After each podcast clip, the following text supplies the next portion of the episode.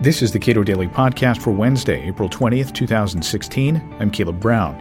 U S relations with Saudi Arabia have been complicated for a long time, but with a likely declassification of some sensitive portions of the nine eleven report, how will that relationship change? Emma Ashford is a research fellow at the Cato Institute. She explains. Why were these particular pages of the nine eleven report classified to begin with? There were a couple of reasons. One was that the Bush administration was worried that they might inflame public opinion, damage our relationship with Saudi Arabia at a time when we really needed them for counterterrorism work. But the other reason is perhaps that there were things in these reports that weren't fully verified, fully vetted. Um, you know, they could have revealed intelligence sources and methods, or perhaps more importantly, they just never had been followed up on. So we don't know if the things in the report are necessarily fully verified with multiple sources, very good evidence, or whether they're more speculative. Um, and the nine eleven commissioners have themselves said that that was one of their concerns, um, and it remains one of their concerns going forward. Who on the nine eleven commission wants to reveal that information now? A majority of them, actually, uh, have come forward over the last few years and said that they think the time is now right for the declassification of that data. They don't believe that there's any risk to national security, and they also don't think that it's particularly damaging to the Saudi relationship anymore. In fact, the former Saudi ambassador here in Washington some years back said that he also favored declassification of the report, and the argument he gave was speculation might well be worse than what's actually in there. It seems that we have a decent idea of what is contained in, in those pages, but there's unlikely to be any big surprises once they declassify the report, at least to those people that have been paying attention and following the topic. Um, we already know that the Saudi government really turned a blind eye to terrorist financing coming from many of its citizens in the lead up to nine eleven, particularly Al-Qaeda.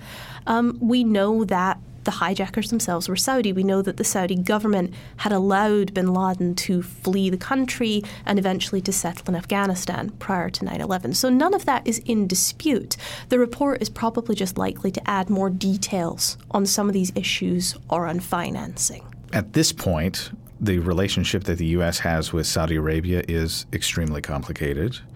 And we still do need Saudi Arabia for specific things that the, the United States uh, values our efforts overseas. But, you know, what where does our relationship stand broadly with or without this declassification? With or without this declassification, our relationship with Saudi Arabia is getting worse, um, and it has been getting worse for a number of years. And while a lot of people attribute that to the Obama administration um, and to President Obama's sort of personal antipathy towards Saudi Arabia, it's actually more about strategic factors. Uh, we've been drifting apart from them for some time. They have very different strategic goals in the region. They really want to push back against Iran. They really want to be active in, say, trying to overthrow the Assad regime in Syria, trying to prevent the Houthi The rebellion in Yemen. None of those things really help U S interests. Um, they're likely to, to destabilize the region rather than help to stabilize it. And so we have differences of opinion on a lot of key issues that we never used to have. One could be forgiven for thinking that the United States and Saudi Arabia are allies. So we use the word allies a lot, and it's a great shorthand. It really describes a close relationship between two countries. But it's worth remembering that we don't have any sort of formal alliance with Saudi Arabia. So that's to say we don't have a NATO-like alliance with Saudi Arabia. We're not obligated to defend them. They're not obligated to defend us. This is just a partnership, a long-running one, but a partnership can change far more easily than an alliance can. Obviously, the United States will continue some relations with Saudi Arabia and uh, will continue to need their assistance in certain uh, efforts overseas. But what should the United States be doing, and has the Obama administration, in your view, done the right thing by sort of lowering the temperature of the relationship? The problem with any um, alliance, see, and I've, I've done it there, I've referred to it as an alliance again. But the problem with any partnership between two states arises when we stop thinking about American interests and start thinking about how we can reassure our allies or you know, make them feel more secure, how we can help to advance the interests of our partners and allies.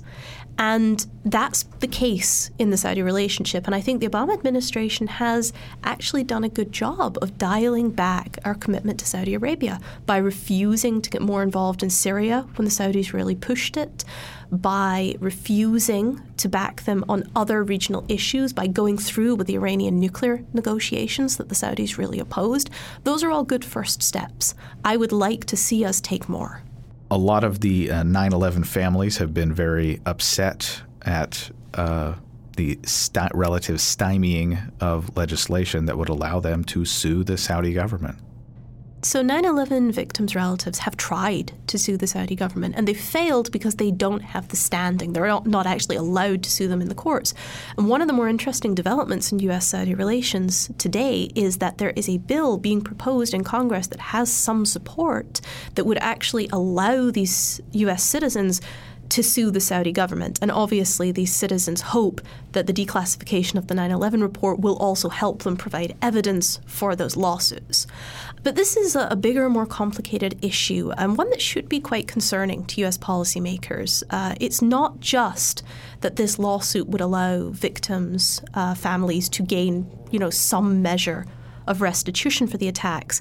It's also the precedent it sets, which is that private citizens can sue another country's government for something they don't like. And if we expand that out, we could see citizens in other countries suing the U S over drone strikes, for example. So this is something that I think congressional leaders are going to have to watch pretty closely. Emma Ashford is a research fellow at the Cato Institute. Subscribe to this podcast at iTunes, Google Play, and with Cato's iOS app. And follow us on Twitter at Cato Podcast.